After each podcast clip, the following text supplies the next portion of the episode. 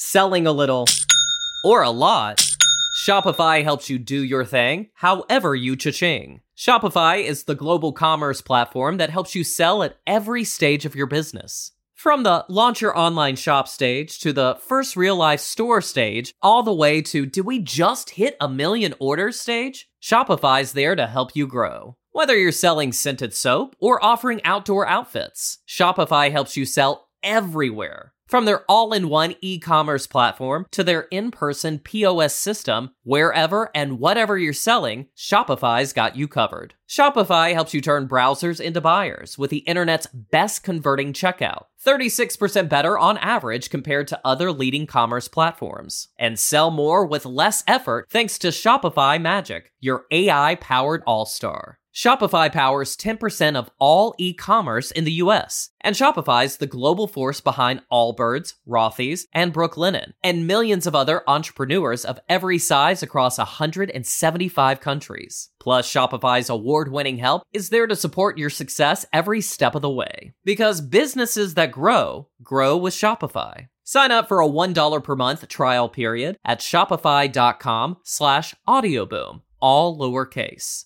Go to shopify.com slash audioboom now to grow your business no matter what stage you're in. Shopify.com slash audioboom.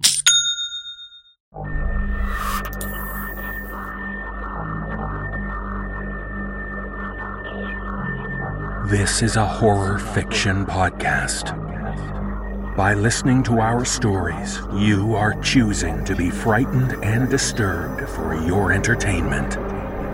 You do so at your own risk. Brace yourself for the No Sleep Podcast.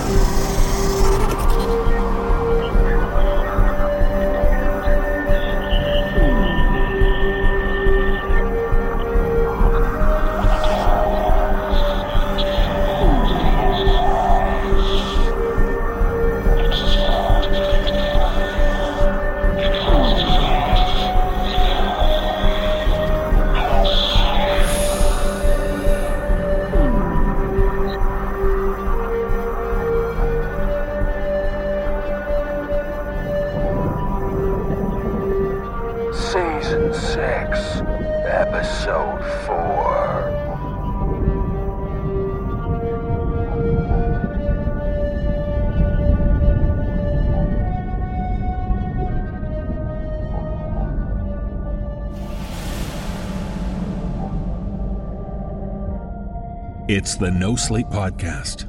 I'm David Cummings. Thanks for joining us. On this week's show, we have four tales about lingering lodgers, lucky legends, and diabolical do gooders. I'm always glad to introduce new contributors to the podcast, be they writers, narrators, or illustrators. But this week, I'd like to introduce you to a woman who joined us back in July and who has been working hard behind the scenes. Gabrielle Loux is the person in charge of finding and editing the stories we produce for the show. Gabrielle has a bachelor's degree in creative writing from Johnson State College in Vermont, and she completed her undergraduate internship at Green Mountains Review as an assistant fiction editor. Gabby has been unspeakably helpful to me as she scours the online writing communities, tracking down stories for us. So we welcome you to the team, Gabby, and thank you for the tremendous work you're doing. Make sure you check the show notes to learn more about Gabrielle and the services she can perhaps offer you for your writing and editing needs. And since Gabrielle has been hard at work finding stories, and we've got them all ready to go for you, let's wait no further and start the show. In our first tale, we meet a man who has recently moved into his new place, a rather modern spot with two bedrooms. But as we learn from author Michael Whitehouse, when the second bedroom gets used as a temporary storage space, it's not long before it becomes clear that that room is not quite empty. Now all he has to do is figure out what or who is in there. Performing this tale is David Ault. So say hello to your new roommate and show him to the spare room.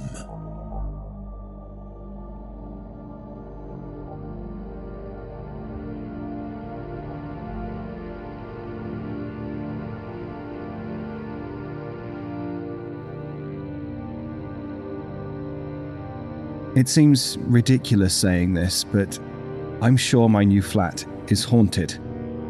And believe me when I say, I wish it was all in my mind. It's not the most spacious of flats. I didn't buy it because I loved it, but it was all I could afford in an area close to work.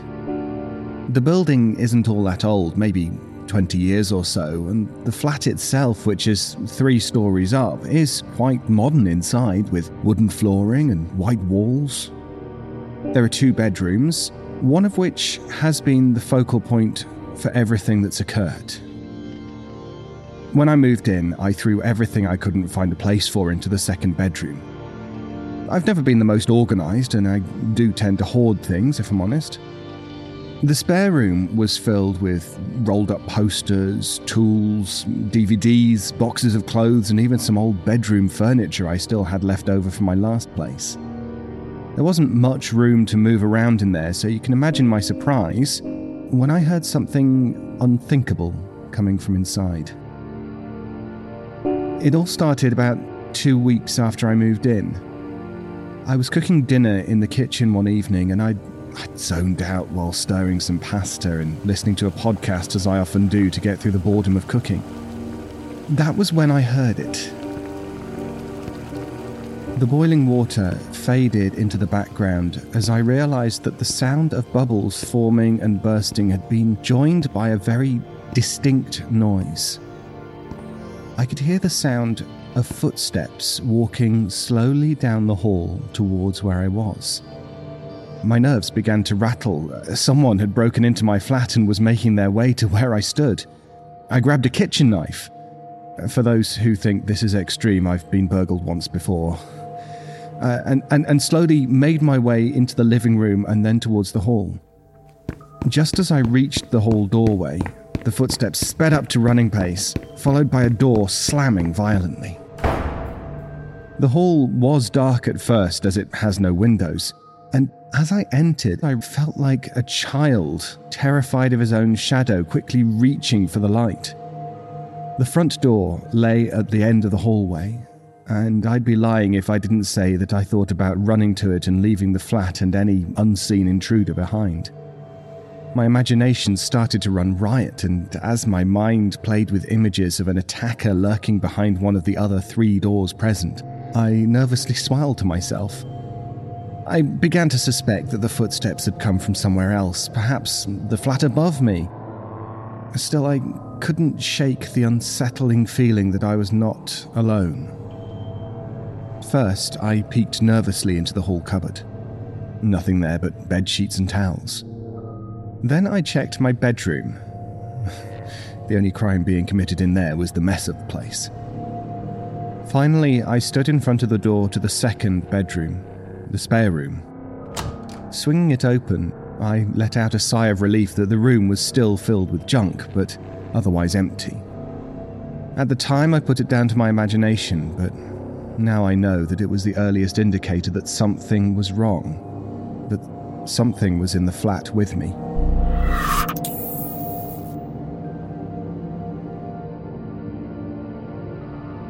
Say about a week or so passed before anything happened again, and by then I'd put the footsteps out of my mind.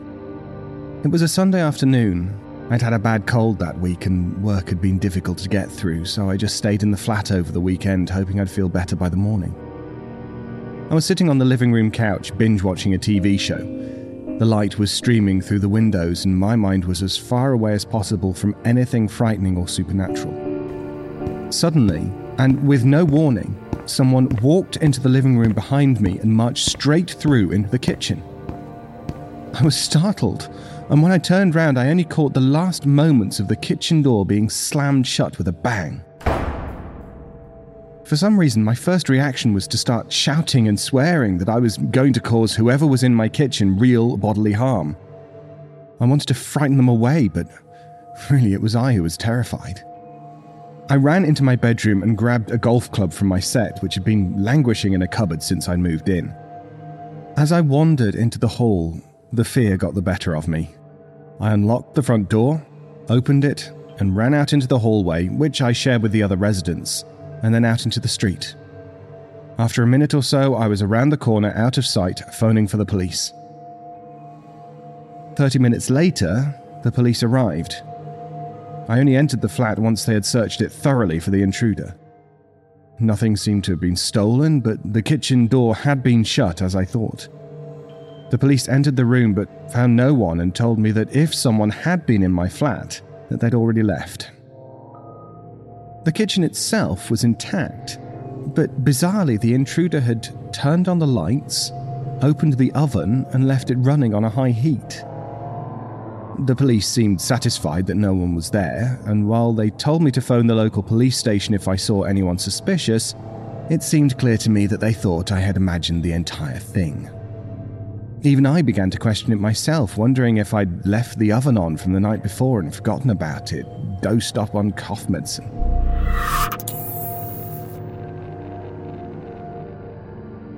The following night, I knew there was more than just my imagination at play. I tried to put the previous day out of my mind, but the sounds of footsteps and banging doors stayed with me. I've always thought the best remedy for a weary mind is sleep, so that's what I intended to do. I went through my nightly routine before going to bed. Front door locked? Check. Windows closed? Check. TV and other appliances switched off? Check.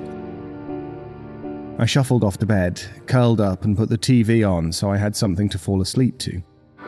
The noise keeping me company and any paranoid thoughts at bay. Then, about five minutes later, I heard an unmistakable noise a click. It was the light switch in the hall and was accompanied by light trickling underneath my door into my room. I'm sure I must have taken in a sharp inhalation of air, but I remained silent, still and frozen. Someone was standing at my bedroom door. I could hear the floorboards creak under the weight. Before I had time to react, the intruder walked slowly down the hall away from my room, stopped for a moment, and then, I was sure of it, entered the spare room. It took me a few seconds to piece together what had just happened. For a moment, I hesitated again, wondering if I should phone the police or whether this was just another flight of fancy. Suddenly, I heard a loud clattering noise. My things were being thrown around violently. I called the police quickly and then frantically moved a wardrobe against my bedroom door, hoping that I would be left alone. Then I heard the intruder again. A door creaked open quietly, almost inaudibly. And slowly, surely, the footsteps began walking towards my bedroom door. They then stopped right outside my room as if the person were about to enter. That was the most terrifying thing, having to wait to see what the intruder would do next. Suddenly, I heard a banging sound. The police were knocking on my outside door. The footsteps then turned, marched down the hall into the living room and then kitchen before ending the entire ordeal abruptly with a loud bang of a slammed door. By the time I let the police into my flat, I was visibly shaken. And yet they found very little at first. The kitchen was as it had been before, the oven door lying open, spewing out heat into the night. The spare room, however, was another story entirely. Everything in there had been violently thrown around, much of it broken and torn. An old mirror smashed, and most of the boxes and furniture upturned. I swore to the police that the intruder had never left, that they couldn't have, and that they still must have been in the flat somewhere hiding. But that suggestion was greeted with an unhealthy amount of incredulity. I won't bore you with the details, but these strange events continued for over two months. Sometimes it would be something small, a piece of furniture out of place, a light switching on by itself, but on three separate occasions, the same exact occurrences which had left me barricaded in my room took place. Footsteps in the hall, the spare room left in disarray, and then the slamming of the kitchen door and the oven lying open. Eventually, even on the quiet nights, the fear of something happening became too much for me. The anticipation took a heavy toll. Most nights nothing would occur, but then on others the same ghostly footsteps would wander through my home. I just couldn't sleep there any longer. Finally, I couldn't bear it any longer, and so I spent several nights at my brother's just to get a good night's sleep. I told him the truth, but he just seemed more worried about my state of mind than anything else. I don't blame him. I can imagine how it all must have appeared. After a few days, he offered a solution of sorts. He would house sit with me. He wanted to see these occurrences for himself. I didn't enter back into the flat lightly, but if someone else experienced what I had, it at least would confirm to me that I wasn't going mad. I slept on an airbed on my bedroom floor while my brother slept in my bed for three nights in a row with nothing strange occurring. Then, finally, on the fourth night, as I was drifting off to sleep, I heard it. Click. The light in the hall came on. My brother sat up, startled, and looked down at me on the floor, his expression one of disbelief.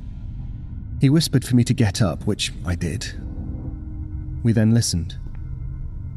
The footsteps gradually appeared, as if starting from somewhere far off. They continued, growing louder as they walked slowly towards my bedroom door. I think that's the first time in my life when I've seen my brother genuinely scared. As the footsteps neared, he jumped out of bed and dragged my wardrobe in front of the door.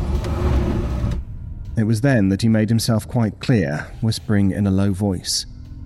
He hadn't thought that anything would happen.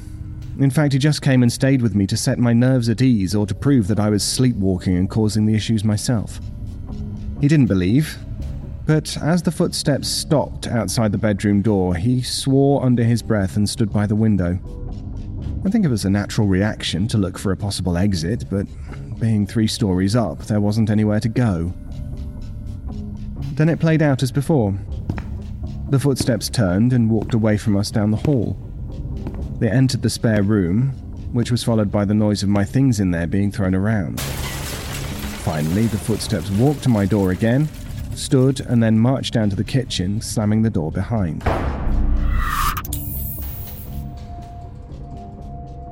Neither of us slept the rest of the night, and in the morning my brother recommended that I leave the place behind and find a new home. Easier said than done. As a condition of my mortgage, I couldn't sell the place until I had officially been living there for two years. He offered for me to sleep at his place until I could find somewhere else to rent in order to wait the two years out, but I just couldn't afford it. My brother and his wife had two kids and were trying for a third in a two bedroom house. Staying there was no long term solution for any of us. Later that day, he phoned me overly excited by the idea that he had found a solution. He'd been doing some research online to see if other people had experienced similar strange goings on in their homes and what they had done, if anything, to stop them from happening. He told me that he'd read a couple of similar accounts footsteps, lights being switched on and off, furniture being thrown around violently. One family from Arizona in the US had supposedly got rid of a similar unwelcome housemate by simply confronting it. Several experts, and I use that term lightly, believed that poltergeists and other noisy ghosts behaved in such a way because they were confused and reacted violently to this disorientation.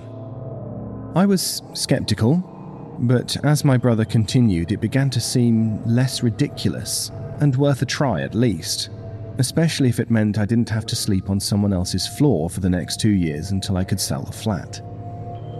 He then told me that one of these experts believed that such disturbances occur when the spirit of someone who has passed doesn't realize it is dead.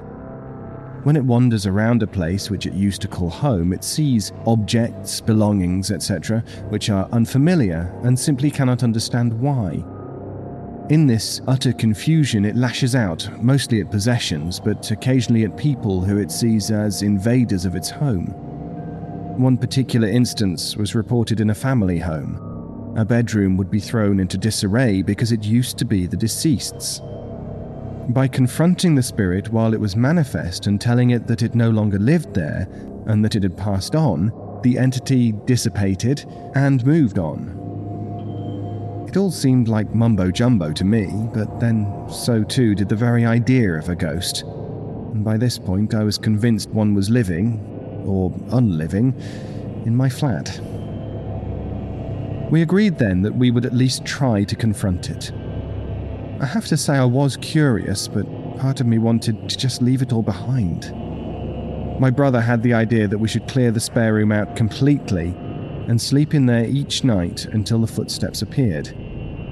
It made sense, as that was a focal point for the disturbances, but the entire weight filled me with apprehension. On the second night, it happened. There we were, sleeping on the floor like we did when we had sleepovers as kids, waiting in the spare room for something we didn't understand to appear. With everything removed, the room seemed bare, and I felt a strange sadness for the place, uh, an emptiness. At around 1 am, I first heard it. Somehow I knew it would appear that night. I, I felt it in the atmosphere like the tension before a storm.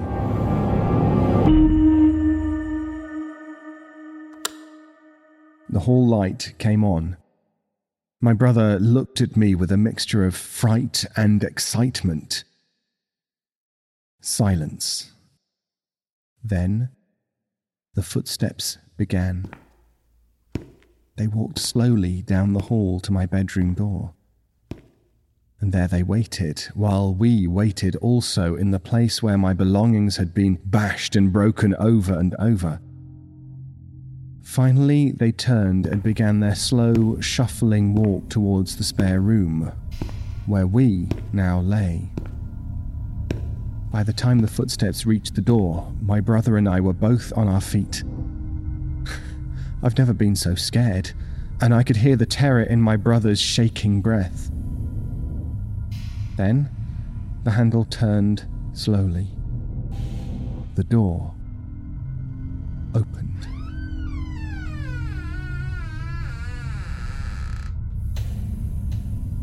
Nothing. There was nothing there, just an empty doorway. My brother had taken out his phone and was recording video, but he couldn't see anything but thin air. I can't remember the exact words we used, but between the two of us, we hesitated, finally conveying that if anyone was there, they were dead and that they no longer lived in the flat and needed to accept it and move on. Nothing again. We waited for a moment. And as I turned to my brother to smile and suggest that perhaps it had worked, the door slammed shut and the light in the spare room went out. Utter darkness. I panicked, uh, and I'm a little ashamed to say I screamed for help, the fear of being trapped welling up inside me. I could hear my brother fumbling around. He told me to be calm. I, I wasn't. I, he told me to look for the door. I couldn't find it. Disoriented by the dark, as if the room had changed somehow, it felt smaller, uh, cramped, and stifled. Then, in the darkness, I heard it. My brother clearly did too, as he swore under his breath, asking if the sound was coming from me. My voice wavered, and I simply said, No. Behind us, in the gloom of that little room, we could hear breathing. The breaths were long and somehow carried threat with them. And then, a horrible inhaled gasp, followed by the deafening scream of a man right behind me.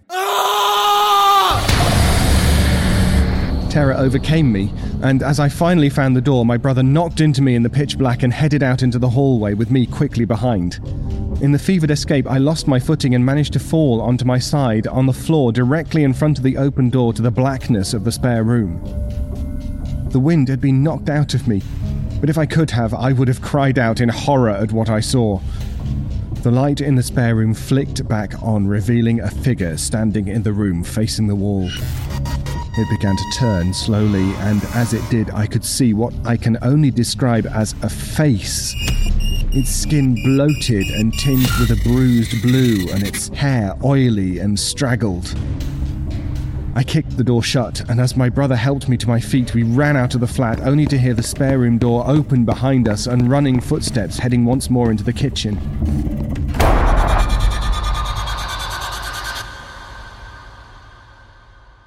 We did not look back.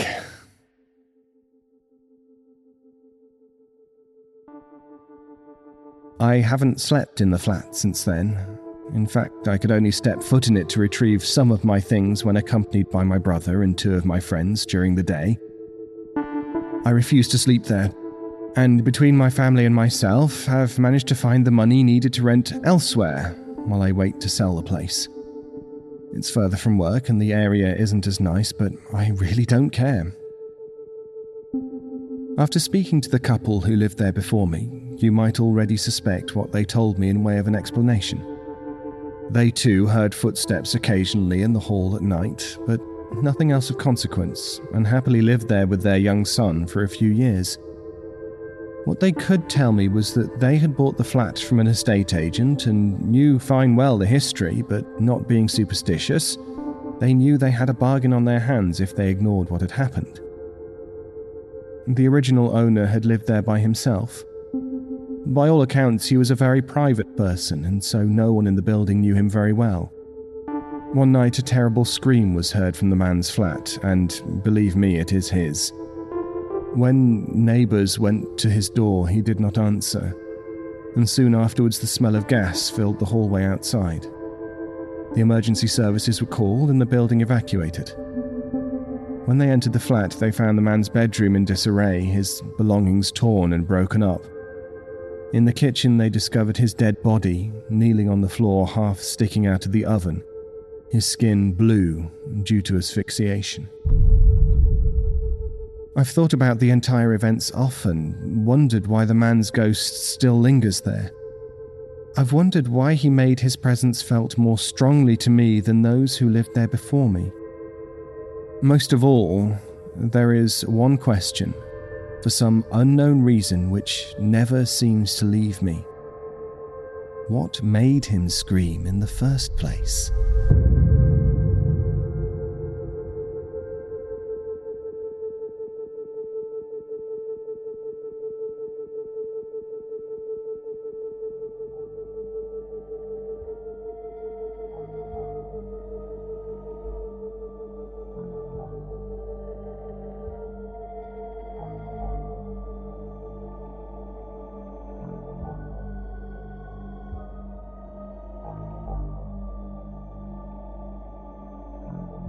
When a single father watches his son grow up and head off to school for the first time, his protective instincts go into overdrive.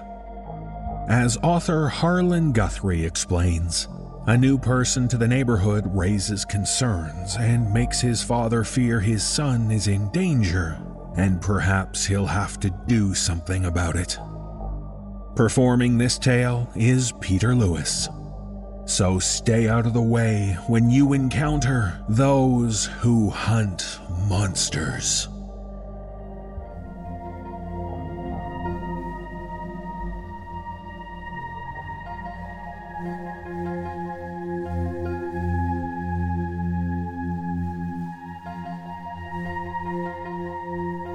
I've always loved the name Calvin.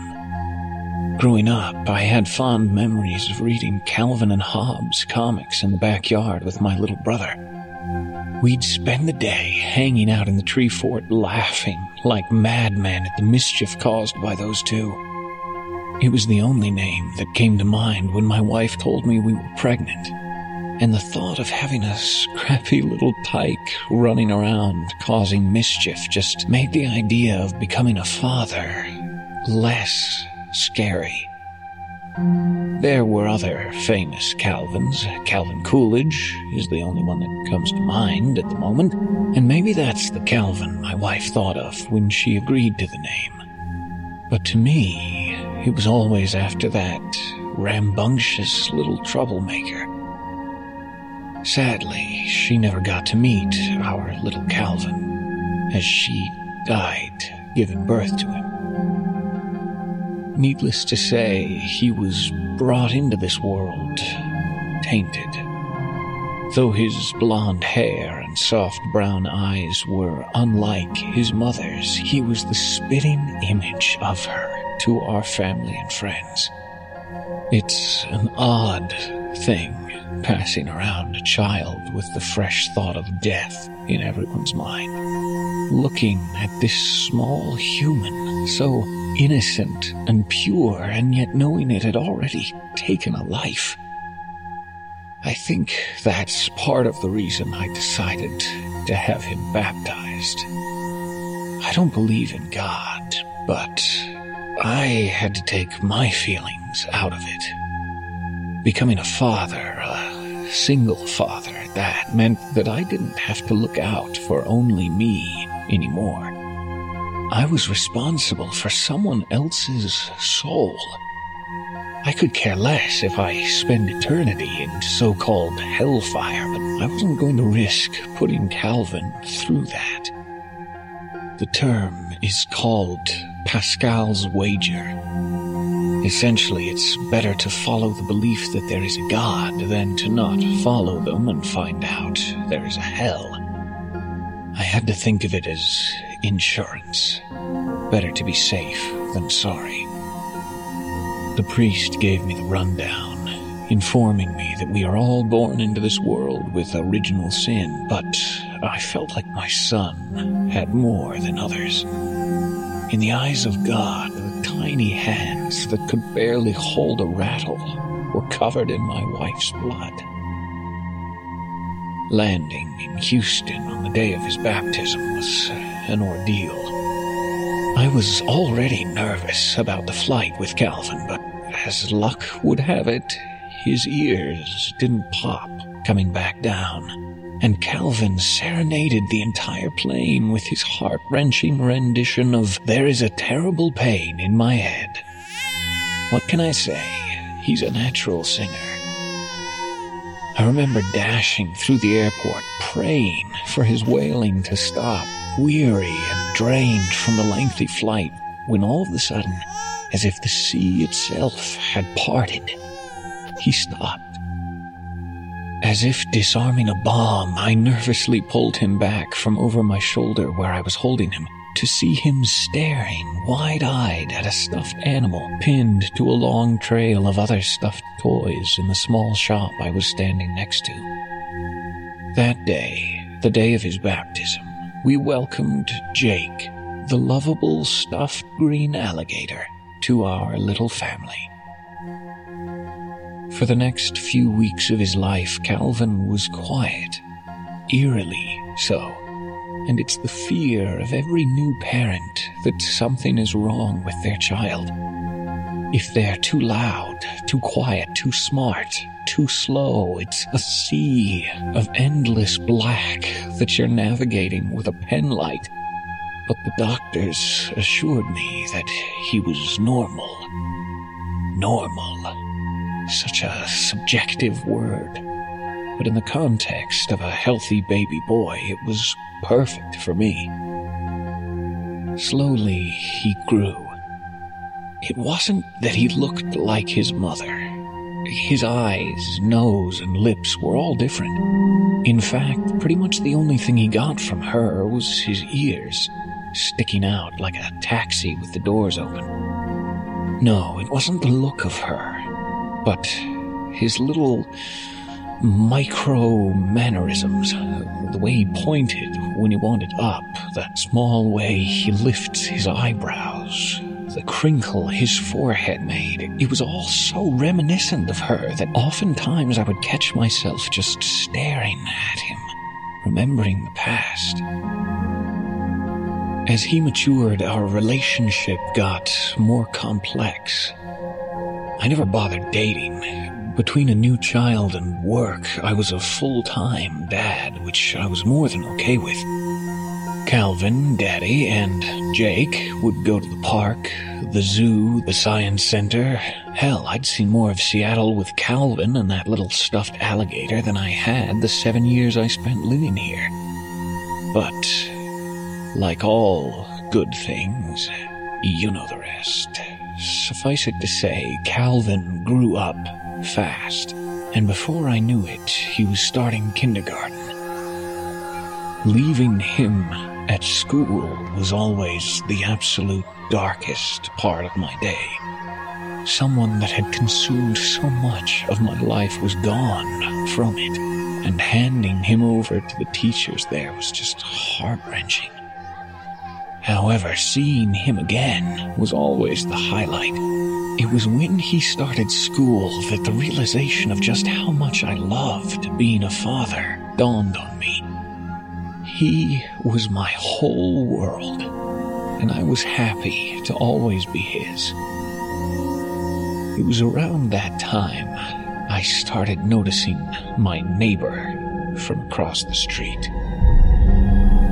Little glances at first, a parting of the curtains, a light on in the office far later than I felt it should have been on, it wasn't until I saw him walking from his car one day that I really started to become suspicious.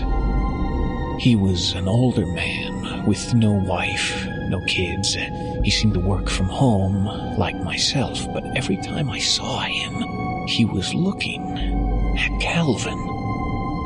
The most concerning thing was that he was relatively new to the area. Neighbors that I had ended up becoming close with knew nothing of him, and most didn't even know his name. Yet I always caught him staring at our house. During the summer months, we would play outside. I would usually read on the porch while Calvin would dig holes in the lawn or run through the sprinkler. We lived on a small, quiet street just outside the city, so outside was always a safe and viable option. On this day, Calvin was on the lawn while I sat on the porch reading something by Michael Crichton, and after a paragraph or so, I glanced up at Cal to see the man from across the street had come walking by with his dog and was letting Cal pet it. Quickly, I stood up and briskly jogged over to them at the curbside, absent mindedly losing my spot in the novel as I did. His name was Gavin, a disheveled looking, light skinned man who was far too smiley for my liking. He was everything a new parent feared in a neighbor.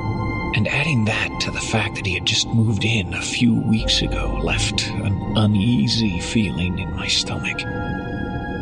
I can't explain how or why I didn't trust Gavin. Ah, I like to think of it as a primal instinct. Something that just feels off about someone when you meet them for the first time. Our body's way of telling us to shut up and listen for once because something isn't right. It didn't help that his staring at the house seemed almost more frequent after that afternoon. And over time, my suspicions towards him only grew. Nearly every time Cal and I were out in the front yard, he'd walk by with his dog and make small talk with Cal in a soothing, childish way as if he were talking to his own child.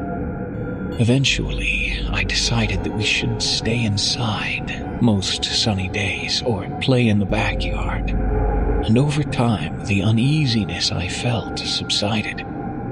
Though I never completely let my guard down, I did breathe easier as my nightly surveillance of his house showed that he was no longer keeping his lights on after hours. For a long time, nothing stuck. We both saw less and less of Gavin, and as winter came, I had almost stopped checking his house. Until one evening, after school, I was picking Cal up from kindergarten, and I noticed that Gavin was standing there at the gate to his school.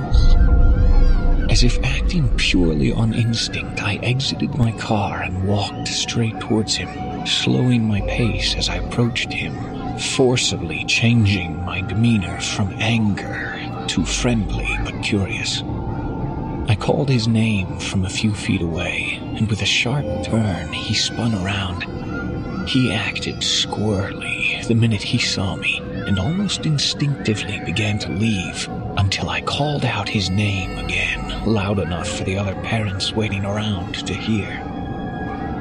As I stood before him, I saw the cracks in his lips, the white hairs in his peppered mustache, the lines in his face and every inch of me seethed. I could feel a heat inside me growing as he stood, keeping one of his hands in his pocket the whole while. Was he touching himself? Was this sick fuck touching himself while watching the kids in the schoolyard? As my eyes darted from his hidden hand back to his face, he smiled coyly. And with the faintest wetness in his eyes, he made some excuse about looking for his dog who had gotten out and quickly excused himself. I watched him leave as I clenched my in fists, unaware at how tense I had become. From the schoolyard, I heard the bell ring, and moments later, Cal came out holding the hand of his teacher, Mrs. Henley, who came over to me and had previously mentioned how great Cal had been doing.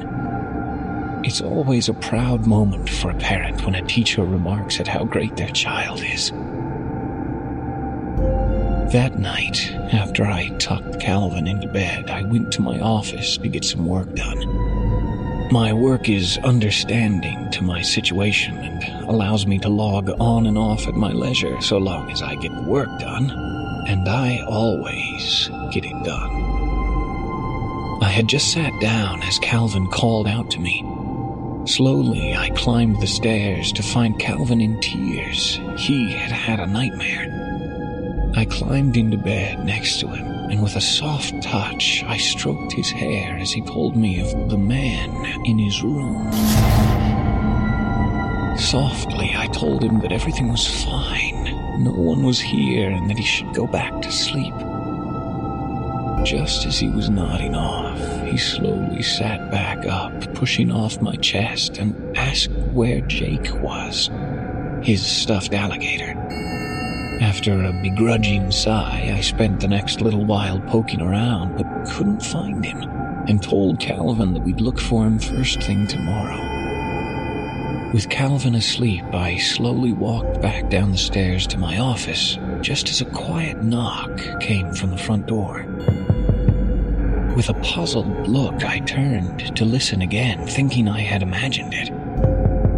Again, a quiet knock came from the front door. I unlocked it and threw the door open to see Gavin standing there. The color drained from my face, and my mind raced as he stood there, inches from the inside of my house, steps from the front hall, and just a short jog from my sleeping child. After a moment, I slowly moved my foot behind the door and tensed my body. Gavin looked at me with his large glasses and smiled an eerie grin. The metal from his cavities twinkled in the porch light as he apologized for disturbing me. Curtly, I asked what he needed, and as if taken aback, he quickly and quietly apologized for running off so abruptly earlier today at the schoolyard. Through his dark eyes, I saw a fire burn deep. Something sinister hid behind his gaze, and at that moment I knew that Gavin was not a good man by any means. And in that moment, I just wanted him gone. After a long pause, he held out a thin, cold hand. Hesitantly, I took it but when I shook his hand goodbye, I noticed for the first time that for an older man, he had a number of tattoos. My eyes gave me away, and when he noticed me looking at them, he quickly pulled his thin sweater sleeve down and mentioned that it was actually from some time he spent in prison. As the words left his mouth, his eyes darted nervously, and the lump in my throat sank to my stomach. He smiled weakly and spun around, leaving a shadow on the porch as he did.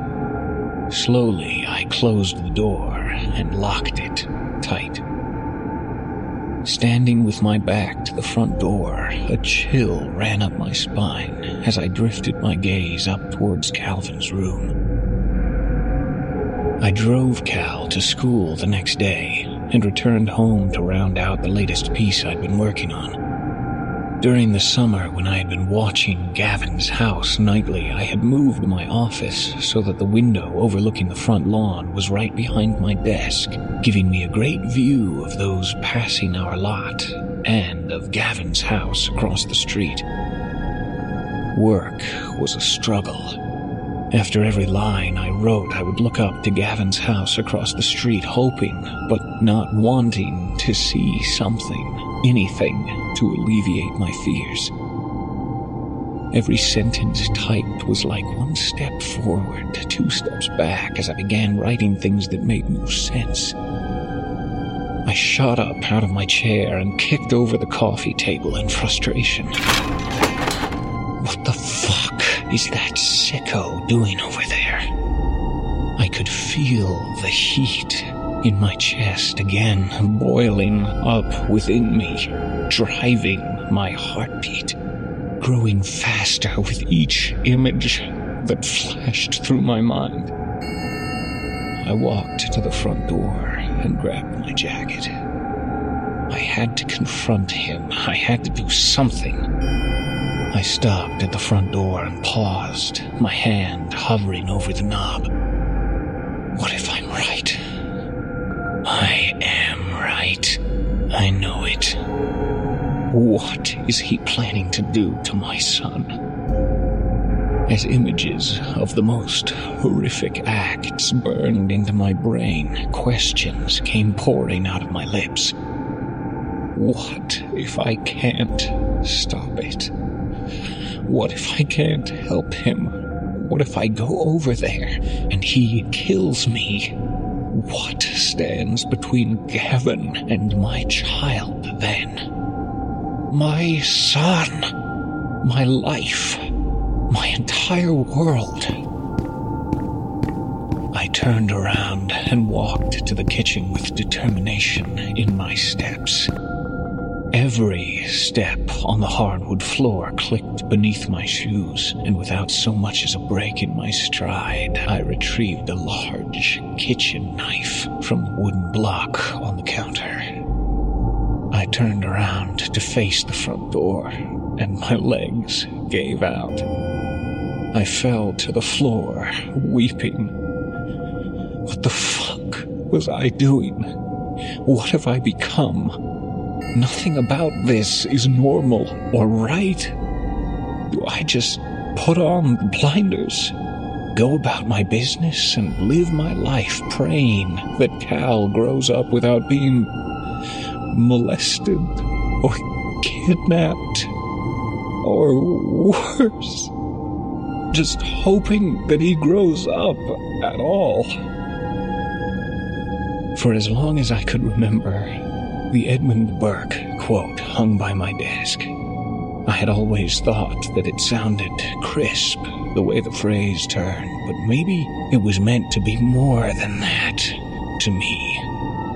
All that is necessary for the triumph of evil is that good men do nothing.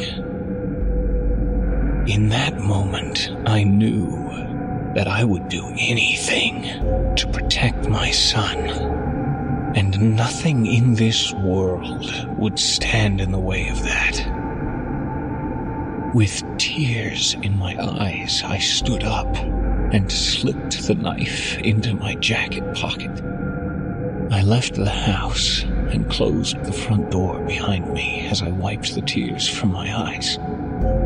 I stopped halfway across the street as I noticed that Gavin's car was gone, and after a quick knock on the front door, my suspicions were confirmed. Gavin was indeed out for the day. Slowly, I looked around the street. During the day, it was always quiet, but today, not even the wind blew. No one but the snow peaked houses sat watching. After a moment, I walked around back, and sure enough, the back door was unlocked. With fire in my stomach, I stepped inside.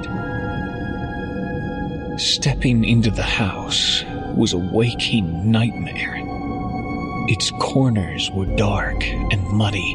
All the curtains were drawn, and little to no natural light touched a single surface. He had only been here for a short while, but he had already turned this house into a cesspool. Plates and dirty dishes littered the counter and showed early signs of mold. Clothes were strewn about, and the floor was covered with dirt and dust. Slowly, I stepped further inside and called out Gavin's name, quietly listening for movement. As I continued inwards, I looked over my shoulder every once in a while, again calling out his name to ensure that he wasn't home. The house sat quiet, a putrid tableau of filth. And even though trespassing now, my suspicions were not supported through anything I could see. That was until I found the basement. I descended a set of cold cement steps as my heart beat audibly in the cellar. At the bottom of the stairs, I could see a single light bulb hanging on a string. And nervously, I gave it a pull, filling the basement with shadows cast by the single yellow light. Sitting across from an old, stained couch was a large corkboard affixed to the stone wall of the basement. I walked over and studied it with cold prejudice, like a shepherd surveying the grassy field for wolves. Pinned to the board were pictures. The schoolyard, the name of Cal's school. My heart sank. There was a picture of Cal standing there with his teacher holding her hand. His blonde hair and soft brown eyes that were so unlike his mother's. But Cal's hair was shorter in this picture, and his teacher was wearing a sundress. As I reached out and took the picture from the board, it dawned on me that this picture was taken months ago, in the early summer, before Gavin had even moved here. I turned away from the board as tears began to well in my eyes, and as I did, I nearly choked. There, sitting on that stained couch, was Jake, Cal's stuffed alligator. The room started to spin. Had he been in my house? Did he go into Cal's room? What would have happened if I hadn't found this? Cal is my life. He's my world. And everything I do is for him. I would do anything for him. What would the police do with this? It, it isn't enough. But I know what it is, what it means. It's the sick, twisted pedophile across the street who wants to rape and murder my son. Flicked from my every pore as the fire within me raged wild and untamed. I could taste the bitter sting of bile on the back of my tongue, and the iron like taste of blood filled my mouth as my whole body quaked with anger. My little boy, my Calvin.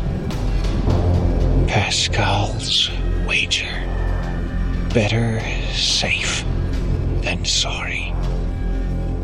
I couldn't care less if I spend eternity in hell, but I'm not putting Calvin through that.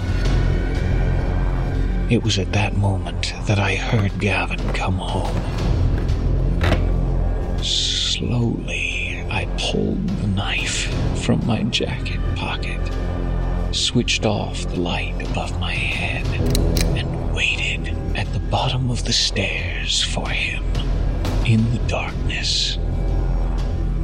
Dust fell from the ceiling like brown bits of snow as each floorboard above creaked and groaned under Gavin's weight. I could hear him in the kitchen above, and after a pause, he turned to the stairs and began walking down the cold cement steps to the basement.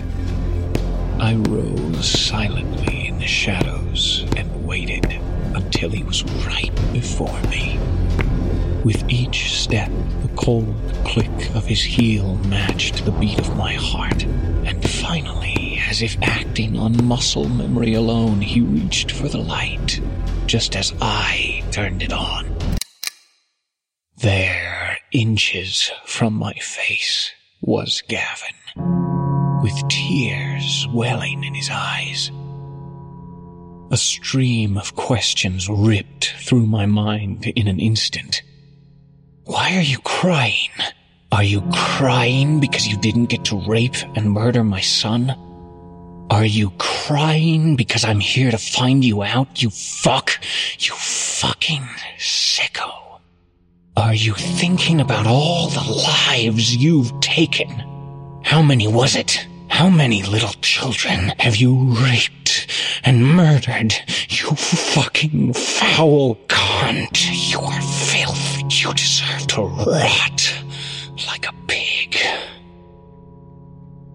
Gavin simply stood there, frozen in the moment as tears ran down his cheeks. The thoughts continued to race through my mind as I glanced back and forth between Gavin's eyes, and after a beat, he simply looked down at the knife in my hand with a puzzled and pained look. Through his spit filled mouth, he managed to sputter out a single word before I pierced his stomach with the blade. Why? As I drove the knife repeatedly into his abdomen, the pained look of confusion that painted his face slowly twisted into a horrific scream. With my free hand, I grabbed his lower jaw with such force that I could feel his lower teeth, brittle and warm, bend beneath my palm. I'm not going to describe what I did. Suffice it to say that I was eventually only stabbing a pulpy mess of sinew and guts. By the time I was done, the tip of the knife had been driven with such force that it was embedded into the cement stairs. With speckles of blood on my face, I sat slumped at the bottom of the stairs, wiping back the tears from my eyes. I looked over at the lifeless corpse of this monster beside me, and I could feel myself starting to breathe again as I filled my lungs with the iron filled air. After a moment, I reached out, grabbing a wet piece of his shirt, and wiped down the hilt of the knife before driving it one last time into his head leaving the blade protruding from his cheek the way a sick fucking pedophile should be left. Eventually, I caught my breath and stood up, walking over to Jake on the couch. With a smile, I went to pick him up, but stopped when I realized that it wasn't Jake. In fact, it wasn't even a stuffed animal. It was a green t-shirt that was thrown carelessly on the couch with the other clothes from the laundry. In the dark of the basement, I let out a weak laugh and shook my head softly. I turned away from the couch and walked up the cold stone steps to the main floor, stepping over Gavin's lifeless body. I left through the back door, taking one last look at the putrid cesspool of a life this man had lived. And then I went home.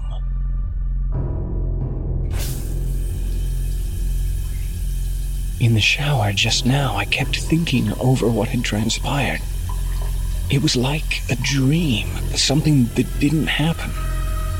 I kept replaying the moment over and over in my mind, the feeling of give while holding the knife the second it pierced his flesh, the bits of skin and muscle that loosened with each stab, the look on his face as I took his life.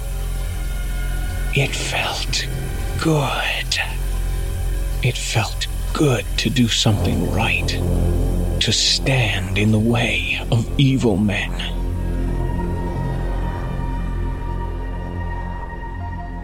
I had totally lost track of time, and it had been nearly an hour since Cal had finished school, but luckily Mrs. Henley was at the door just a little while ago with him.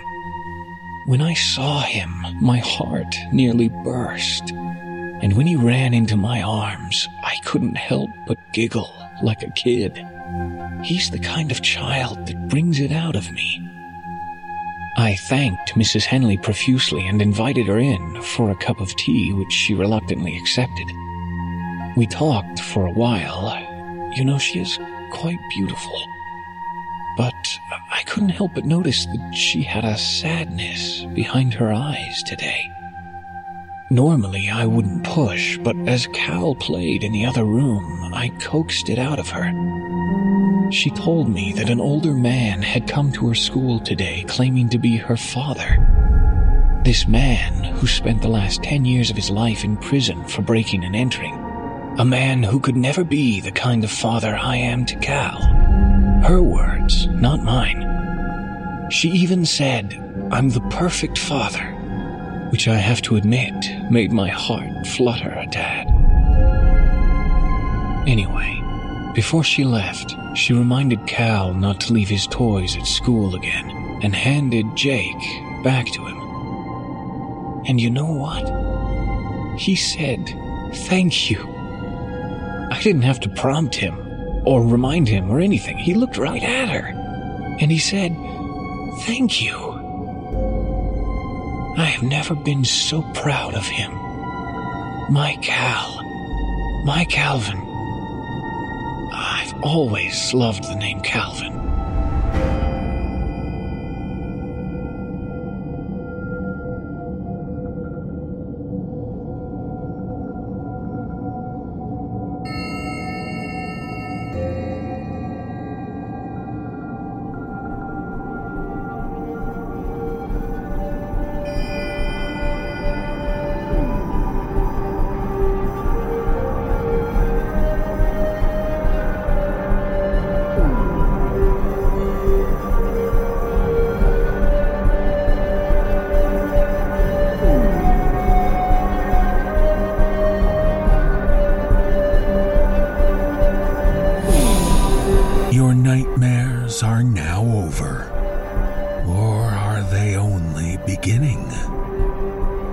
Thank you for being with us for our devilishly dark tales. If you would like to find out how you can hear the full length versions of our audio program, please visit the NoSleepPodcast.com to learn about our season pass program. 25 episodes, each over two hours long, and three exclusive bonus episodes, all for only $19.99. On behalf of everyone at the No Sleep Podcast, we thank you for listening. Join us again next week when the darkness pulls you away from sleep.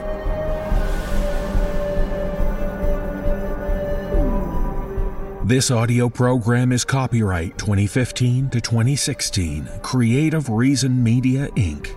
All rights reserved. The copyrights for each story are held by the respective authors. No duplication or reproduction of this audio program is permitted without the written consent of Creative Reason Media Inc.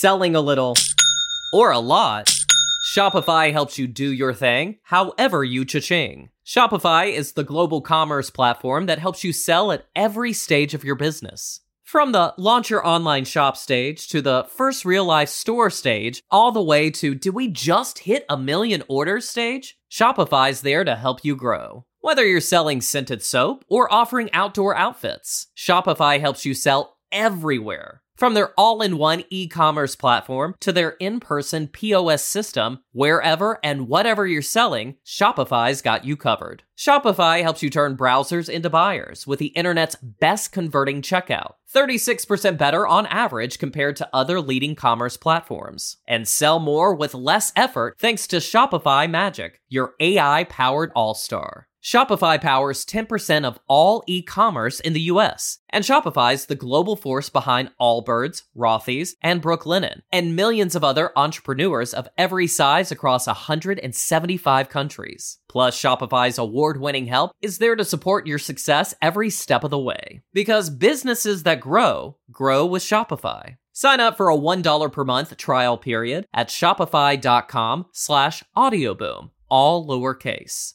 Go to shopify.com slash audioboom now to grow your business no matter what stage you're in. Shopify.com slash audioboom.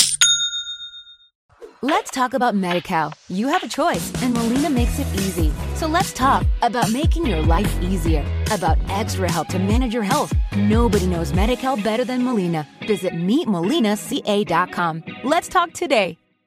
Let's talk about MediCal. You have a choice, and Molina makes it easy. So let's talk about making your life easier, about extra help to manage your health. Nobody knows MediCal better than Molina. Visit meetmolinaca.com. Let's talk today.